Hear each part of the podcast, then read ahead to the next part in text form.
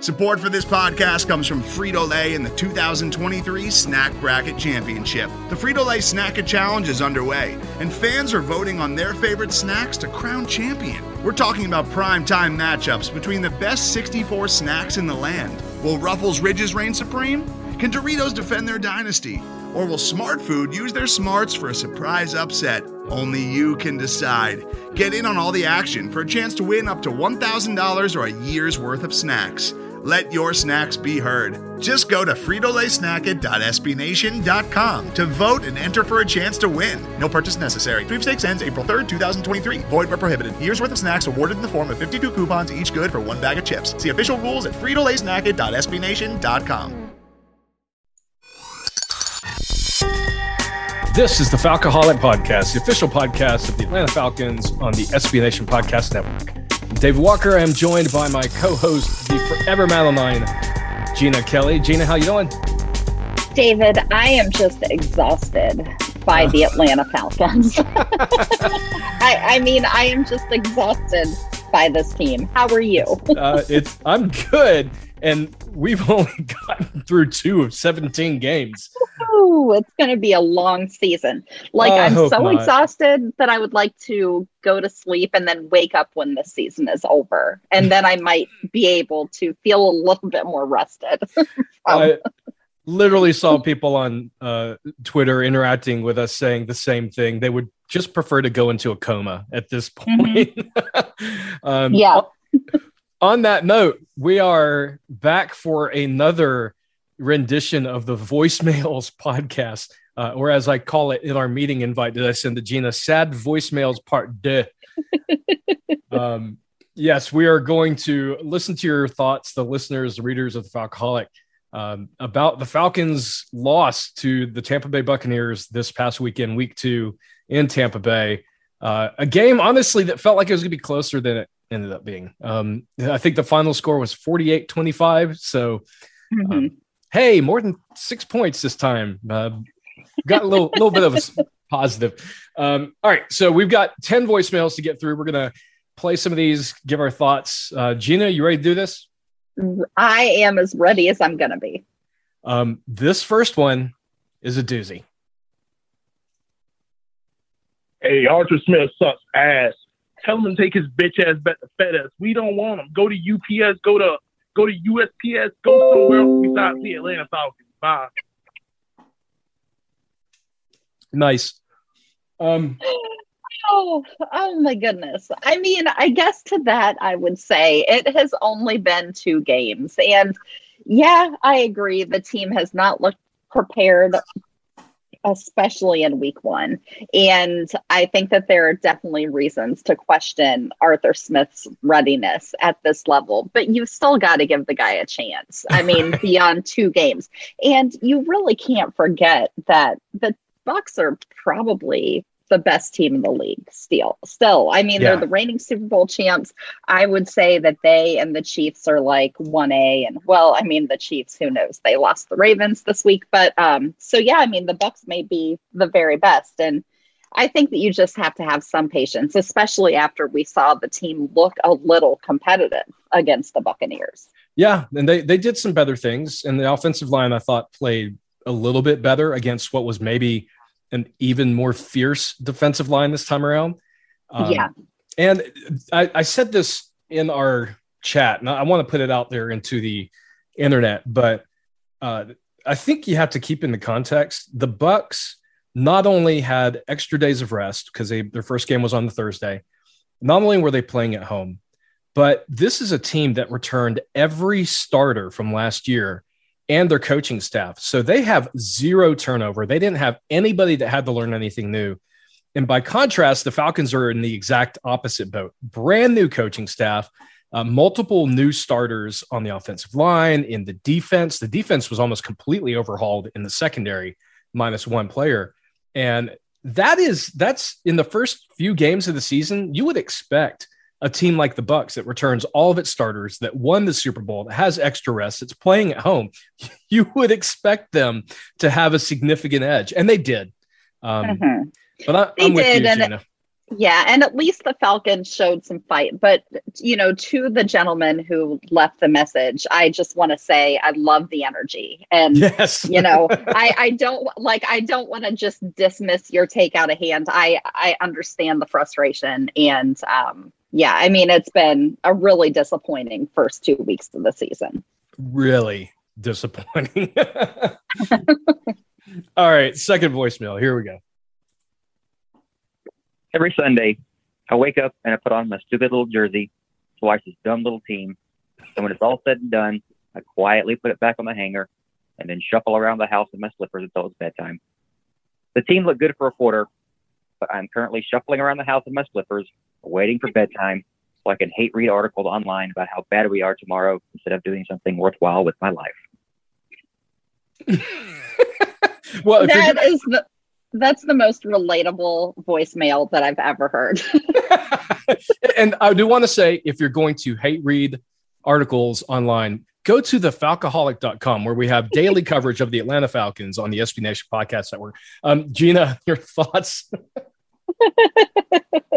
um, like I said a couple of minutes ago, it's just been a really disappointing start to the season. Um, I, I don't even know what to say beyond that. Like, all of these negative reactions to this team are totally valid and totally justified based on what we've seen so far. So, yeah, I'm sure that a lot of fans will relate to that whole scenario.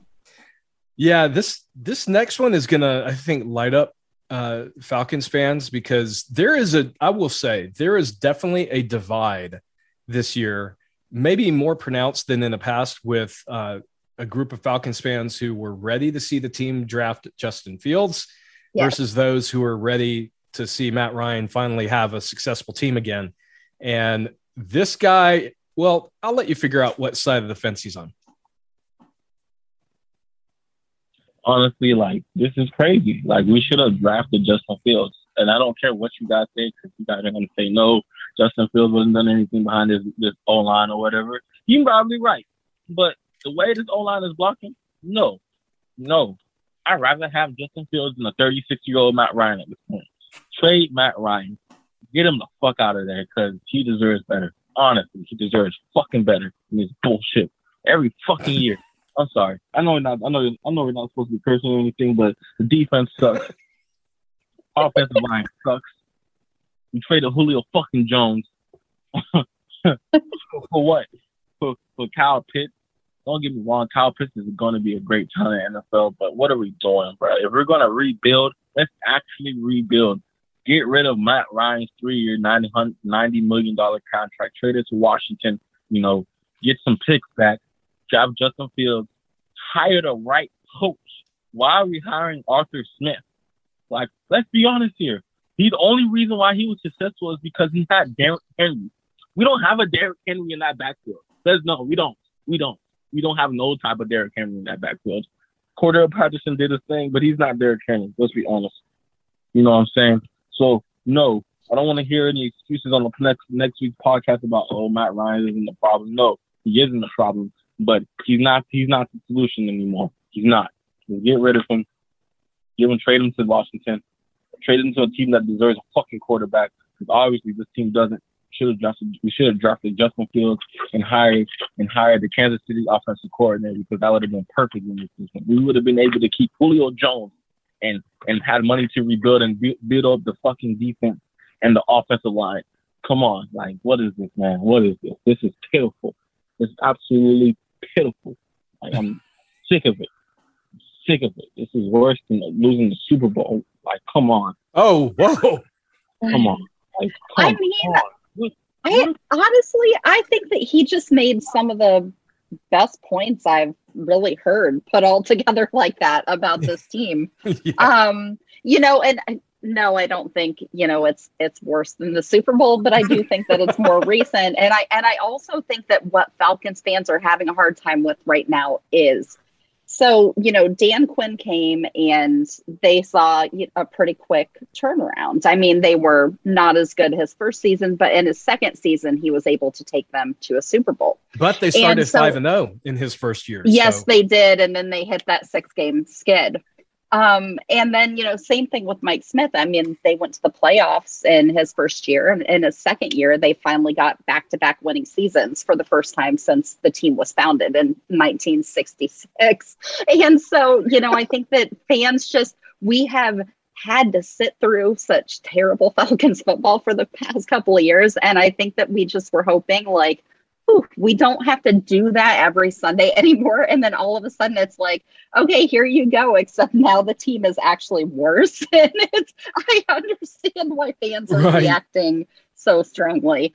Um, I do just want to kind of touch on some of the things that he said about Matt Ryan and Fields. And I want to emphasize that he said, Matt Ryan is not the problem. We agree with him on that. But I thought that I'm I'm curious to know what you think about his take on um, why it would be better to have, you know, if they would have gone ahead and drafted Fields, they could have potentially kept Julio. You know, a lot of things would have shaken out differently. I'm just curious to hear your thoughts on that. You know, you and I talked before the draft. I I said then that I could understand any move, including drafting Justin Fields. Um, I would have mm-hmm. been, you know, we we were both, I think, in the same yeah. camp, which was we would have been we were uh, happy with drafting Justin Fields. So I think some people have seen what I've said, or heard what I've said, and think I'm against Justin Fields. I'm not. I would have been ecstatic with drafting him. Um, I, I, guess my point now is like we didn't, so we like mm-hmm. it's time to move on. Um, yeah, this is it's not going to help us at this point to talk about what we should have done. Um, yeah, and I, I, do appreciate what he was saying. You know, Matt Ryan is not the answer. I still mm-hmm. think Matt Ryan can be successful, but I, I think from the standpoint of is he going to be able to lift up an offense with a terrible offensive line? No, that's no not the kind of quarterback he is, and I think that is a very real reality uh, for this team is that they're only going to be as successful as the offensive line allows them to be. So I agree yes. with all that, but I want to say one thing. He said Arthur Smith had a Derrick Henry, and you know that was why he was successful, and then advocated for hiring Eric Bieniemy. I mean, mm-hmm. to to flip the card on that, Eric Bieniemy had Patrick Mahomes, so like, yeah, it helps to have one of the most physically talented, uh, incredibly uh, gifted passers in the NFL uh, as offensive coordinator. So I, I, I think it goes back to I'm not ready to write off uh, Arthur Smith after two games. I think there's a lot to like about what he's trying to do. We're not there yet, but Jeanna, I'm curious what you think about that. Um, well, actually, David, I've been real focused on another part of, of what that gentleman said. so I like that's what I was so excited waiting for you to be done so that I could share this. Um, so I, he said, you know, if you're going to rebuild, just if you're going to have to rebuild, just rebuild. Like, mm-hmm. don't say it's not a rebuild when it's got to be, or you're not going to be competitive. And so that was the thing that I wanted to ask you about. Just, I mean, I think that it, it's hard to look at the performance of this team and just like the lack of depth and not think that a rebuild might be necessary before this team can be competitive. And, you know, maybe they maybe they shake off these early, you know, rough performances and look better going forward. But they just look like they have a long way to go. Yeah. um, uh, that is uh, certainly true. What's interesting is we've seen this a lot. We heard this a lot last week too on with the voicemails. It's I wish they wouldn't have made me believe that um, you know this was a, a retooling or that they could yeah. be competitive this year.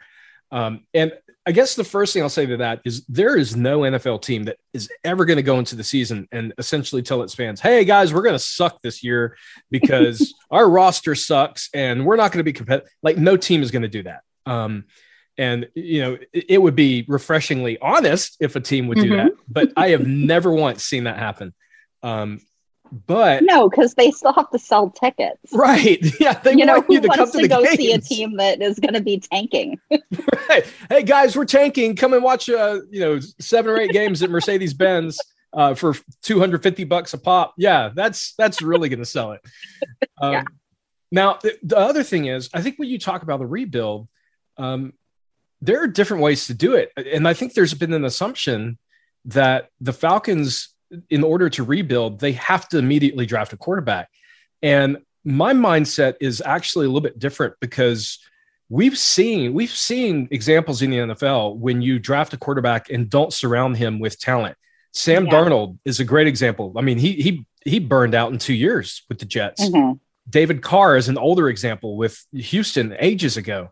Um, mm-hmm. But then look at an example where you bring a young quarterback in where you've got an established offensive line, you've got a really good running back, you've got receiving weapons, and he can come in. And that was Matt Ryan in 2008, and he won Rookie of the yeah. Year in large part because they had a lot of pieces waiting for him. So for me, I do think the Falcons do have to start thinking about the rebuild, but I would rather that they start building up the young pieces on in an offensive line, getting an elite weapon like a Kyle Pitts, who in two or three years, Kyle Pitts will be 22, 23 years old, and he'll be hitting his stride in the NFL. And all of a sudden, you bring in a rookie quarterback who's going to inherit that kind of weapon.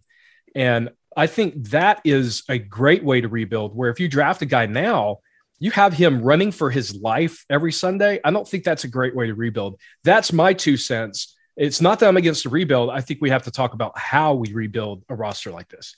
Yeah, I totally agree. And I think that we did see a little bit of this when the Falcons did draft Matt Ryan. They surrounded him with enough talent early in his career that he was able to really establish himself as one of the better quarterbacks in the NFL. So I think that that's a very good point. Yeah. So still a lot of football left to be played, uh, um, and still several voicemails for us to get through, Jeanna. So let's let's go to the next one from uh, Joe in San Antonio. Hey, this is Joe in San Antonio.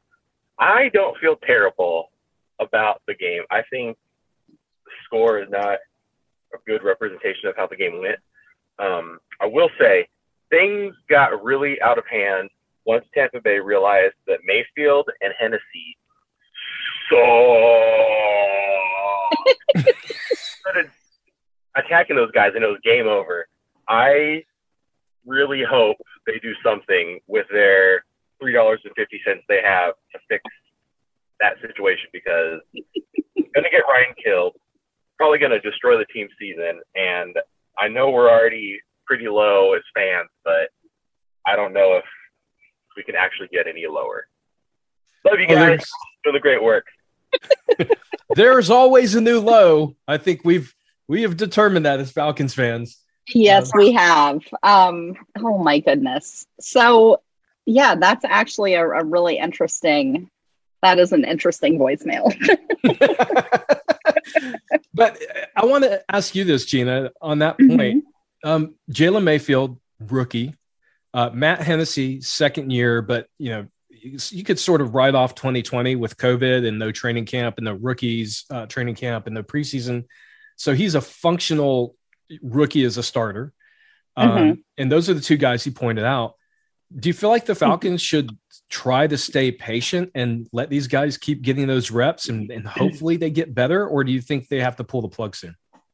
Yeah, I actually have a lot of thoughts about this. Um, and the answer is probably not the same for each guy. Uh, Matt Hennessy, I think, has a much high, I think that he has a high ceiling, uh, a higher ceiling than the way that he's playing.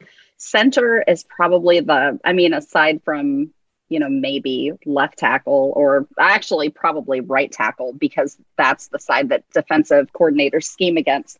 Um, center has got to be the hardest position mm-hmm. to adapt to as a rookie. It's just a completely different um, speed of competition. You've got to be responsible for, you know, coordinating everybody's movements. And on top of that, they have a lot of inexperience along this line and not a lot of experience together. And so their chemistry is not where it's going to need to be for this unit to be as successful as it can be.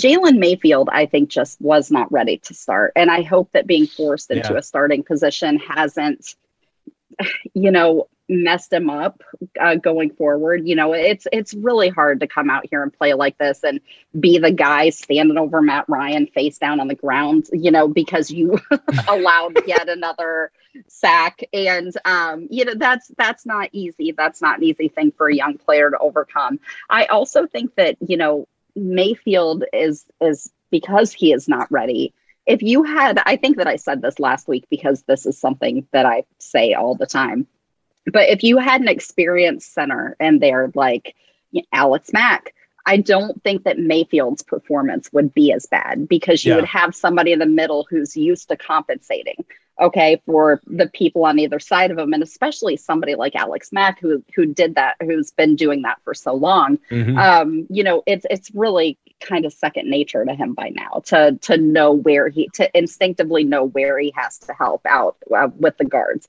And so I don't think that you know I don't think Hennessy is capable of giving the guards that kind of support um, in real time. And so I think that that's a factor too. So from that perspective, I think that, you know, giving them time to actually, and I remember when the Falcons kept saying this a few years ago, so I'm sure some listeners are going to cringe, but give them time to actually gel and then uh, you know see what happens. I think that it's very possible that some changes are going to need to be made but um, for right now i think these are the guys that you have. Give them a chance to try to develop that chemistry and that timing and you know improve because lord knows that it is going to be a very long season if they do not improve oh man, it, it, it will definitely be. Um, I think you're exactly right, and I even said uh, in in the preseason that one of the reasons I felt like they wanted Josh Andrews to start was they did not want to start two young guys in the middle of the offensive line.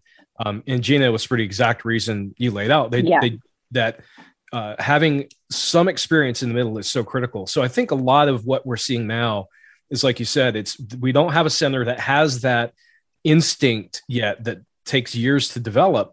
And I, I still think Hennessy could turn into a really good center. It's just this is like what it's going to take is getting for him to get his lumps, um, to learn to you know see the the film, see what he did wrong, adjust to it. Um, but yeah, when you've got defenses running TE stunts, you know, and all of a sudden uh, as a left guard, you're coming up thinking you're taking on the defensive tackle, and all of a sudden he he pushes over and uh, you're taking on the defensive end who's on your outside shoulder instead of your inside shoulder. I mean, like that, especially when you've got those two guys that are trying to coordinate those blocking assignments in the middle. That's where you get those free runners that makes it look so terrible. It's not that they're even necessarily getting bullied. Um, it's it's that they are getting tripped up by these stunts, and that can get better over time. Uh, Yeah. But like you said, I, I think with Hennessy, uh, you have to stick with him for now uh, because I don't think Drew Dalman is going to be an improvement. He's a rookie uh, as well. And honestly, with Mayfield, I, I think you're right. I think if if unless he shows dramatic improvement, um, if they get Josh Andrews back, I, I think you Yeah. have to put him in there because he's he's played before, so he knows he's a little bit more experienced and he's played that position before. Yes, and I think that that would make a big difference. But I think that if you swap in Dalman for Hennessy right now, it's actually going to be worse because at least Yeah. Hennessy has like has some experience with this starting unit, and Mhm. just even that little bit of understanding of how the guys around him play will give him an edge. I think over Dalman. Yeah, absolutely. All right, fifth voicemail before we head to the break, and this one is uh, you can feel the pain of this young guy. Here we go. this this loss makes me really like contemplate why I decided to become a Falcons fan. Like I'm I'm I'm a 19 year old in Maryland. I could have been a Washington fan. I could I could have Super Bowl. Now right, I have a terrible owner, but like I could have I could have a lot of things. I decided to follow this team because of course I did. I'm just the like just you know more bad choices for my life. But enough about me this team is just sad. They're really, they're really, really sad. They can't, they, they, they can't block. They can't play defense. There's like two, I swear, like two bright spots on the team. I really shouldn't say two. There's a few bright spots on the team, but other than that, it's just looking ghastly. The pass rush is awful. They can't get any kind of pressure and when they did, it was because Dean Pees was calling really good, calling up really good plays, really good plays on defense. Unlike the first half, which was just a bunch of misassignments, mismanagement, and miscommunication. They just cannot run zone coverage good. There's like too many times, too many times Tom Brady just has an easy throw down the seam because because they keep miscommunicating on zone coverage. Like uh, we we allow so many 20 plus yard games because of the miscommunication on zone. This is something they've been doing since 2019. And the offensive line is just Jake Matthews and Chris Lindstrom trying their hardest to to help Matt Ryan not die. I don't know when Arthur Smith will understand that this team is not Tennessee. We don't have Derrick Henry. We do not have their offensive line. So why do you keep trying to run the ball up the middle? I do not know. I don't know why you don't know how to use one of the best tight end prospects I've ever seen in my life, drafting him at four because you wanted to use him. So you draft him at four, you want to use him, and then you don't use him. You don't even know how to use him. Uh, the game was lost on that 31 when they ran the ball up the middle and it got blown up. Not even the punt because the punt was awful and the punter should be cut. Honestly, you can't be an NFL punter and shank punts like that. But I don't know. Thank you, thank you, thank you, thank you for your time. I appreciate it. Uh, let's try to win next week at least. oh, Oh. man. Man, well, uh, thank you for calling. And I hope that getting all of that off your chest helped a little bit because he did sound really sad, DW. Um, and I understand because honestly, everything that he said is pretty much true. And it is, I, I mean, disappointing is the word that I keep coming back to. Um, it's, yeah, it is disappointing. Yeah. Um, I, I think that, you know, he did touch on something that we haven't really gotten to yet today. And, uh, well, it's two things uh, the lack of pass rush, because I feel like we were duped in the first preseason game with that. and then uh, really underutilizing Kyle Pitts, uh, it, which is, it's my opinion that he's being underutilized. But yeah, those I thought were two really good points. Like his point about Yep. when they are able to get home, it's because Pees does some kind of, you know, creative stunt, but then what's happening the rest of the time, you know?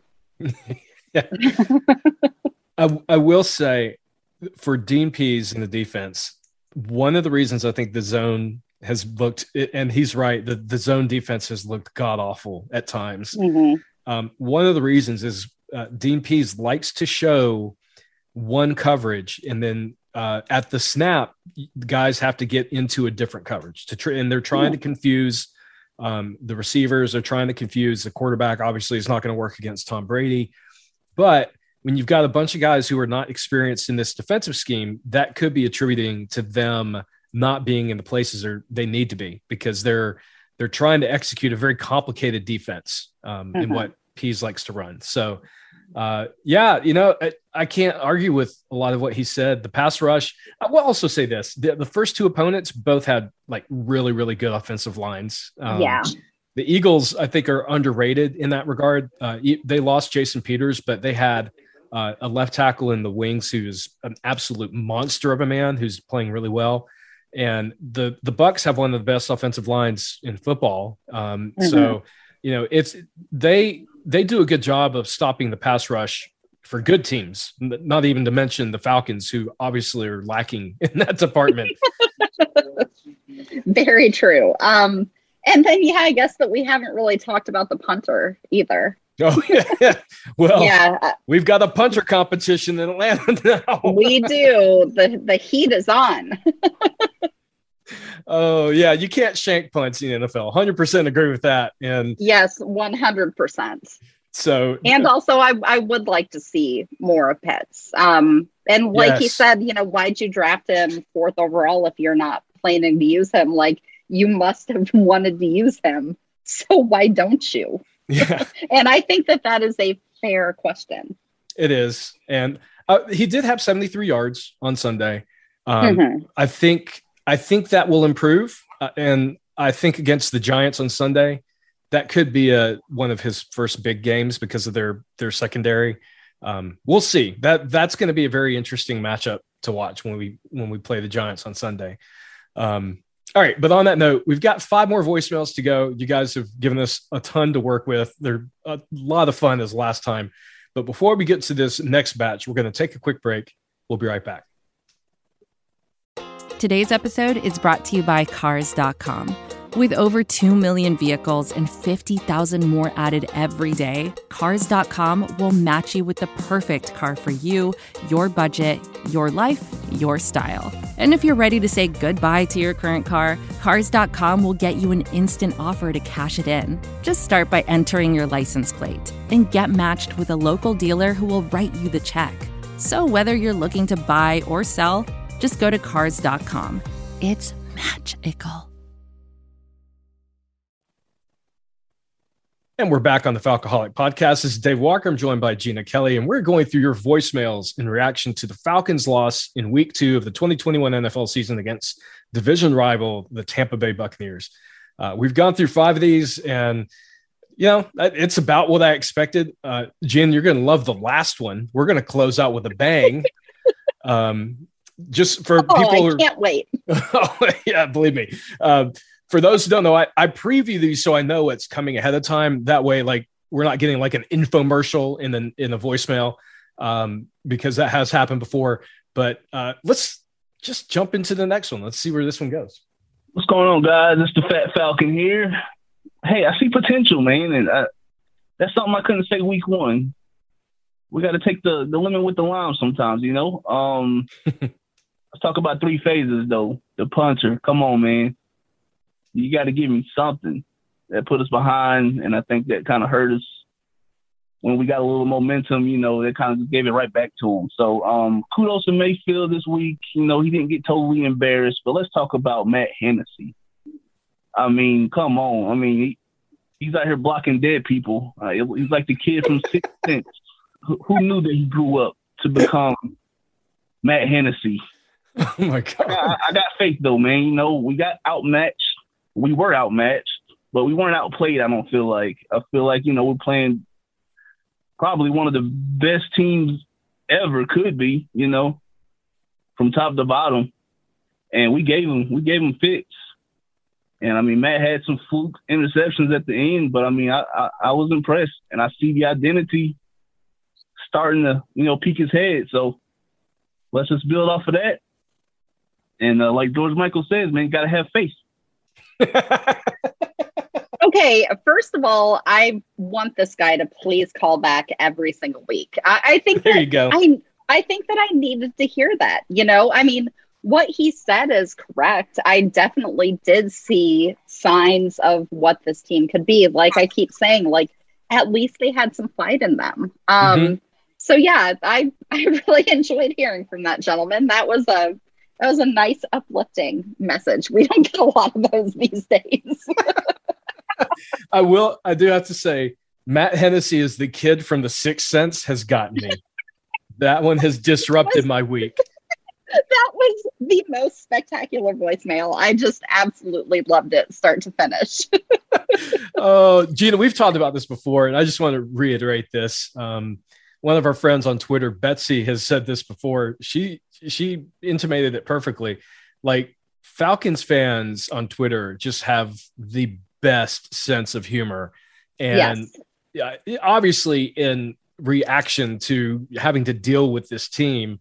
But voicemails like that, I think, sort of back that up. You know, where we get Mhm. just absolute comedy brilliance after Yes. a Falcons loss. Yeah, also I might adopt the phrase you got sometimes you gotta take the lemon with the lime. Right. it's a good one. Yeah. it's It pretty is. appropriate, I think, for a, for a lot of things in life.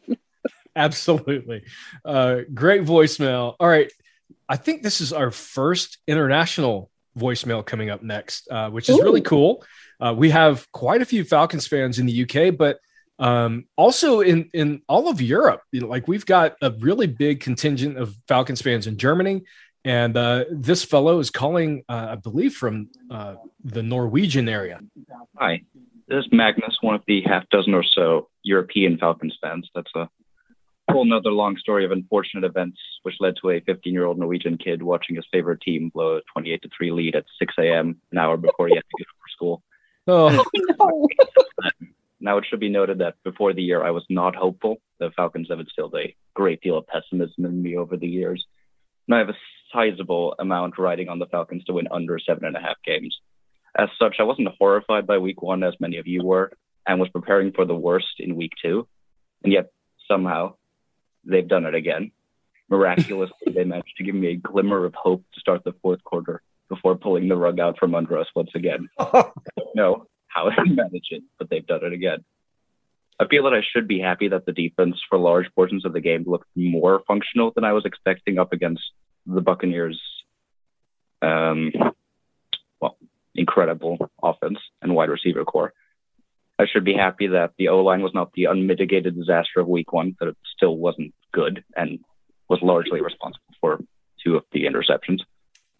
And also that the offense and the big three of Pitts, Ryan, and Ridley shown sign, showed signs of life that they didn't show in week one. And yet the complete meltdown, cul- culminating in Josh Rosen seeing minutes for the second week running, has left me wallowing once again in anger at this godforsaken team. anyway, that's all I've got. Looking forward to seeing them lose in person for the first time when they come to London in three weeks. Thanks for being our guide on this painful journey.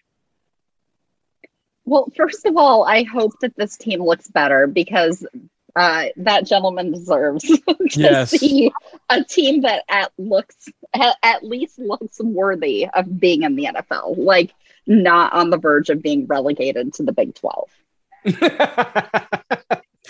Last week's perfect voicemail for those who didn't get the reference. Go back and listen to that podcast.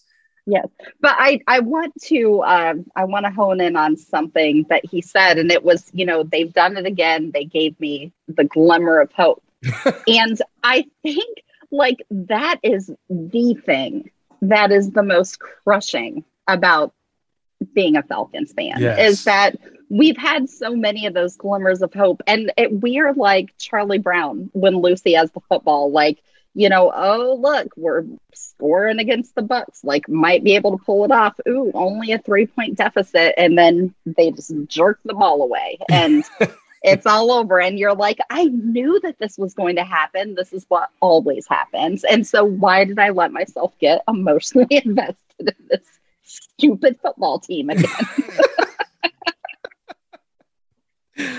oh my god, it's so true. Um, Mhm. Yeah, and, and I really feel for him. Um, but I will say, when they're in London, they're playing the Jets, and maybe that will give you guys a fun game to go to. Uh, so hopefully, Yes. the Falcons could play well against the Jets. Um, for all of our UK listeners, uh, all of the listeners in in Europe, Germany, all over. Um, for any of you that go to that game, I wish you nothing more than just a complete blowout where the Falcons make you so happy you you can celebrate in the pubs for hours instead of crawling home and, and covering yourself in sheets and going to sleep. So And if I if I might make a quick suggestion, I saw today that um, ATL Falcons UK. You can follow them on Twitter.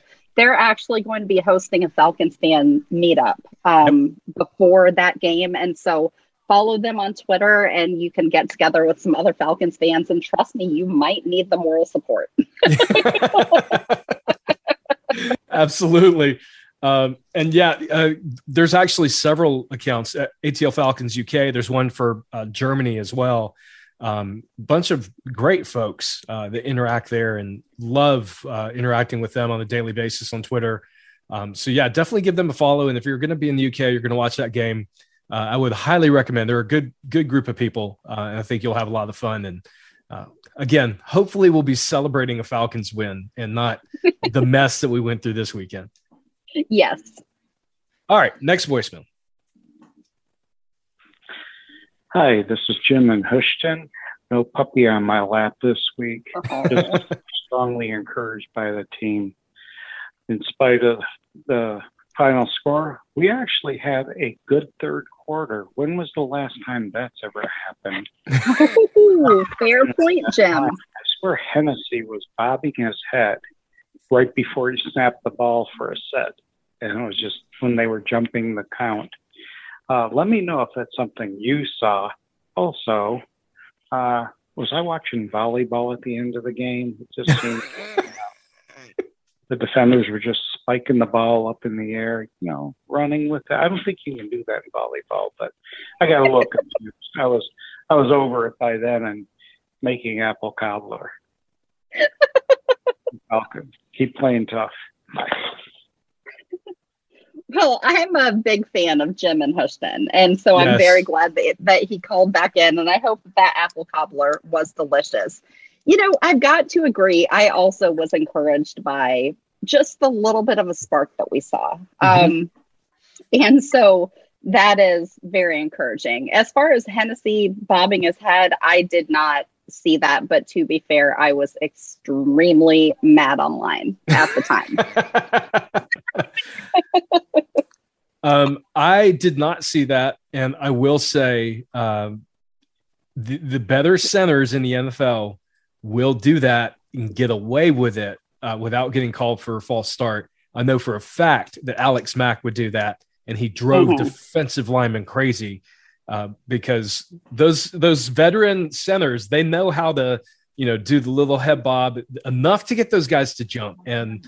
Uh, maybe Hennessy did do it. I didn't see it, but if he did and he got away with it, that's that's a, probably a good sign. Actually, yes. most of the time, if a rookie tries to pull that stuff, they're getting called for a false start. So, 100% yes. all right. On that note, uh, our next caller has some thoughts on the offensive line. Imagine that.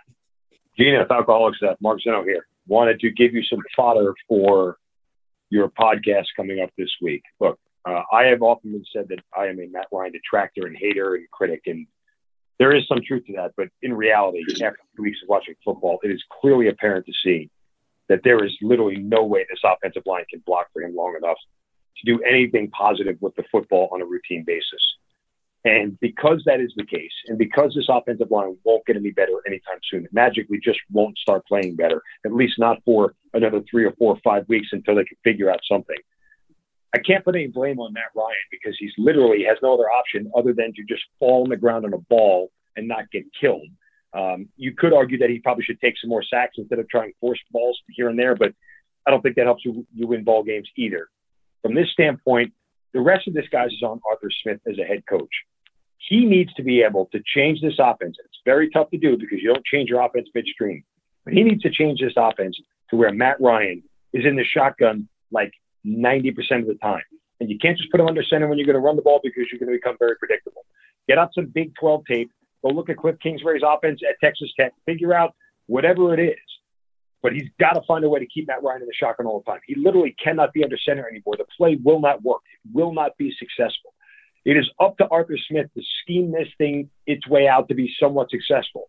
That's why you hired him. That's why you brought him here as the offensive guy to be able to make adjustments like this that Dan Quinn and his offensive staff couldn't do. So the whole reason he is here is to be able to figure this out. I'm not saying it's going to translate into many more wins because I don't know if it will.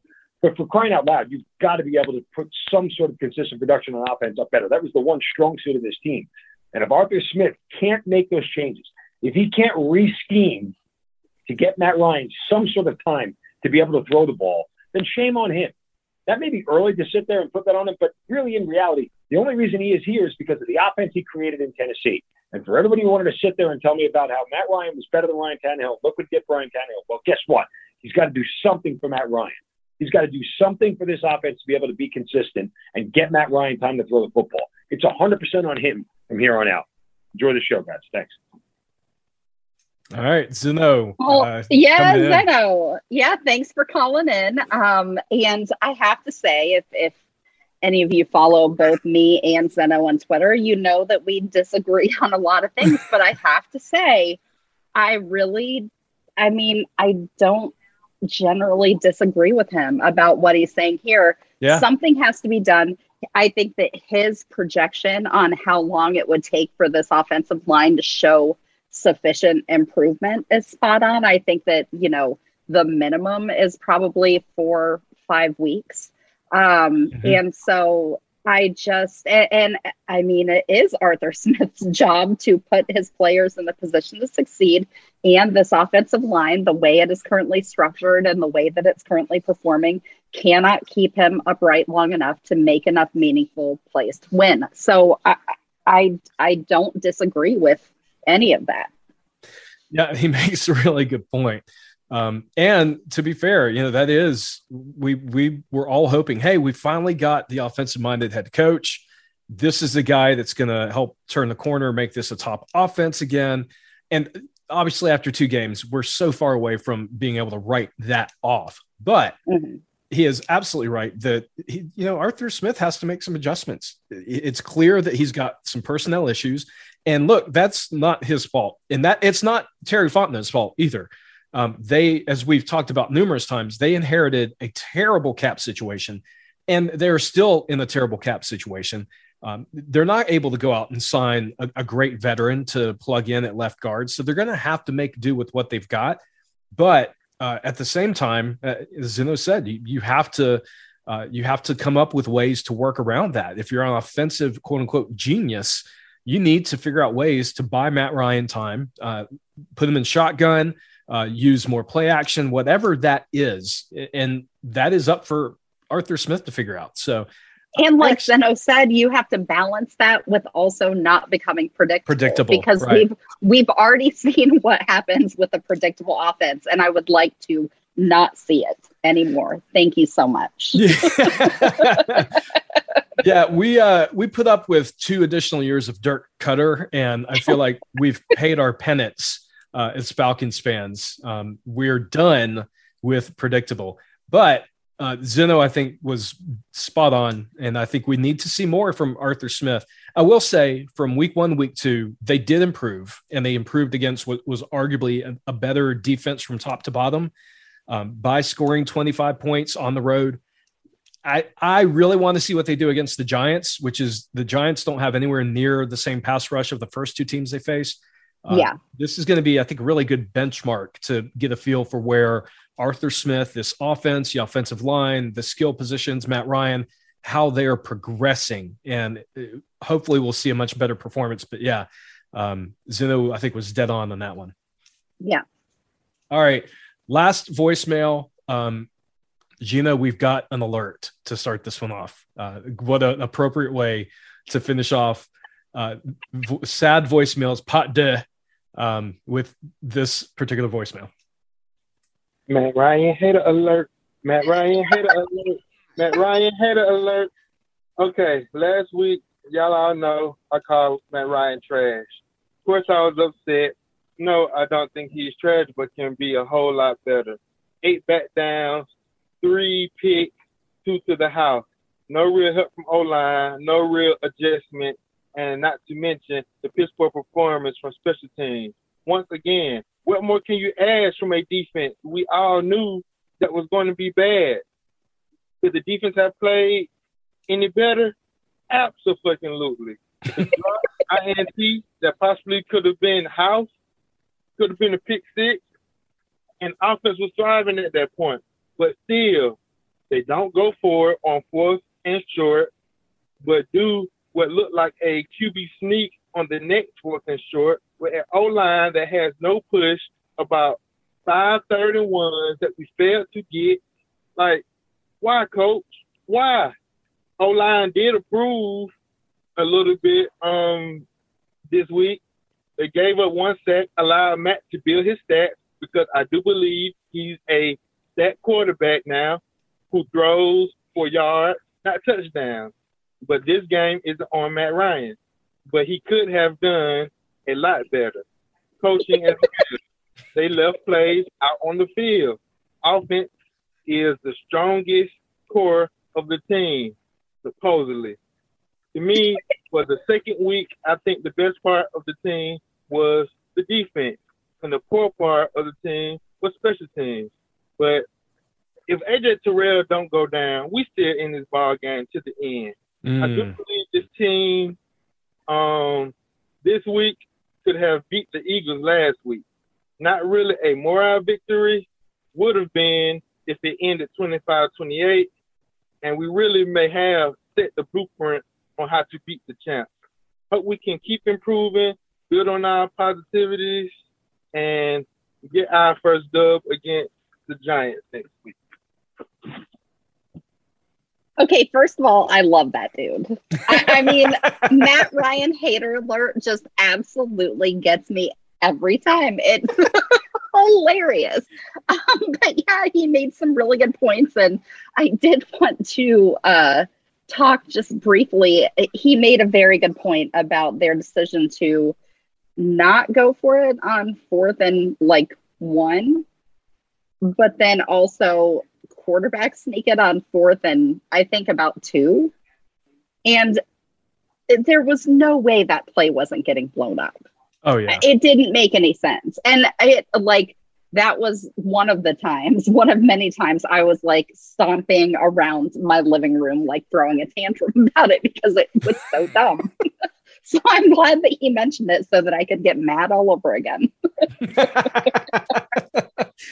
it, to be fair, that was uh, hard to explain from Arthur Smith. And because I think the the one they punted on was fourth and one, and or fourth and inches. I think it was actually fourth. Yeah, it was it it was fourth and less than a yard. That was the one that he. I mean, he was maybe three four inches from Yeah. a first down. It was so close. And the second one was Fourth more and than two. yard. Yeah, it was yeah, fourth, and two. I'm pretty sure. Yeah. So a QB sneak on fourth and two, which is an interesting decision with that offensive line. I mean, let's call a spade a spade. It was a bad decision, is what that was. Um, Yeah, but- it was. and I, I will say, I think sometimes, and we saw this even with Kyle Shanahan. Um, let's not fool ourselves because he actually did it on the biggest stage. Um, sometimes offensive minded coaches try to get too cute and they try to be too unpredictable and they try to do things that, hey, you'll never see this one coming, like me sneaking a quarterback on fourth and two, or Yeah. hey, I'm not going to run the damn ball in the fourth quarter, um, that kind of thing. So I think it's fair when when an offensive coordinator, whether it's Kyle Shanahan, um, whether it's Arthur Smith, when they get a little bit too cute with the play calls, they deserve that criticism. Um, yes. you know, absolutely. Don't try to just play, you know, uh, 4D chess with the defensive coordinator. Sometimes you just need to draw up a, a good play and tell your guys to execute and put them in a, a position to succeed instead of trying to, oh my God, here comes a QB sneak. They'll never see that coming. Um, they guys, they saw it coming and they crushed you, and it was embarrassing. they sure did. It was super embarrassing. I believe that that was actually when I tweeted Falcon stop embarrassing me challenge. So that was exactly my reaction to it. And the other thing that um, our friends, Mr. Matt Ryan Hater Alert, brought up um, is that the game really might have gone differently if AJ Terrell had stayed Yes. healthy. And um, I, you know, I I thought that it was kind of funny. I saw in preseason some national outlet wrote an article about him as like potentially one of the you know bounce back players, and I was like, bounce back from what? Like Right. a solid season? I don't get it. And Yeah. so um, I don't think that Terrell gets you know a lot of attention nationally or anything like that, but he is a very very solid player for the Falcons, and it did make a difference when he went down. It did, and and he had two big pass breakups against the Bucs that I think both of them probably prevented touchdowns. And yes. uh, unfortunately, that second one did result in the concussion, and we hope he gets back this week. Um, Yeah. But yeah, it, actually, a really really good point from him. Our top corner was not out there for the you know the tail end of the game, and that could have had an Yeah. impact. Um, I- I, Well, didn't you know, think and- that. Yeah, I, I really didn't either until he mentioned it, but he's right. You know, the the offense was really clicking and um the special teams performance, you know, the the bad punting, it really did impact the momentum of the offense. Um, you know, that that was problematic, but yeah, the timing when they lost um AJ, that definitely definitely had an impact on the outcome of the game. Yeah, and I know we we will say that an NFL team should be able to lose a starter and not suffer so dramatically, but this is a Falcons team that has little to no depth, and Mhm. we have to keep that in mind. And many people said before the season began, yeah, this team can be successful if they stay healthy. And I think that is a big caveat here. If they start losing starters, like if they lost Calvin Ridley, the downgrade at wide receiver is massive. It's massive. Yeah. It And is. That's where you lose an AJ Terrell, and all of a sudden you've got TJ Green out there at, at corner. And you know, no disrespect, I think I think he played well in the preseason, but he's not a, a top guy. He's not a guy that's going to fill in in a reasonable fashion for multiple snaps. Um, and that's what this Falcons roster is right now. If they suffer injuries, they're going to suffer in quality of play until they have the appropriate amount of time to rebuild this roster, to rebuild the depth. It's going to take several years for Fontenot to be able to retool, you know, from top to bottom and get the kind of depth in here that they want. Um, so, uh, yeah, fantastic point. Uh, even in the midst of the Matt Ryan hater alert that we were blessed with. Um, legitimately love like when I got that, that was the last voicemail. And I was like, oh, this is this is apropos. We are finishing the podcast with this voicemail. Uh, yes. yeah, the uh, the Matt Ryan hater alert alarm really does. It really does make the whole experience. oh, I love it. And what's great though is like he he did the Matt Ryan hater, but he still like finished on a relatively positive note. So God bless him for that.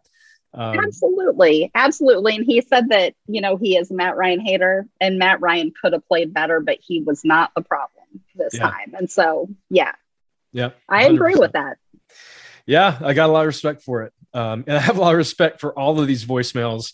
Uh, These Mhm. are a ton of fun. I hope those of you who have left voicemails enjoy uh, doing that, enjoy hearing it uh, played back. And for those of you uh, who have not participated yet in this, we will do one of these again in the future. Hopefully, next Sunday we'll have something to celebrate. Maybe, maybe just maybe we'll get a win against the New York Giants on the road. But uh, if you're asking me to make any predictions, I'm not gonna do that. Um, Yeah. but we are hoping to record happy voicemails Yes. next week. hundred percent because the negativity is is beginning to get to us. Um, all right, Jeanna, why don't you tell our listeners where they can find you and what you have going on?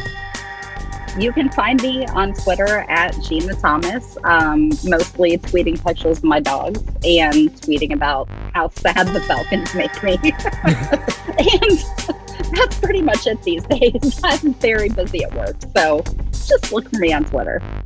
Uh, as for me, guys, you can follow me on the Twitters at FalcoholicDW. Uh, updates for this podcast at FalcoholicPod, and of course our articles daily at thefalcoholic.com. So for the forever Mad Online, Jeanna Kelley, this is David Walker. Thank you guys for listening in. Talk with you next time.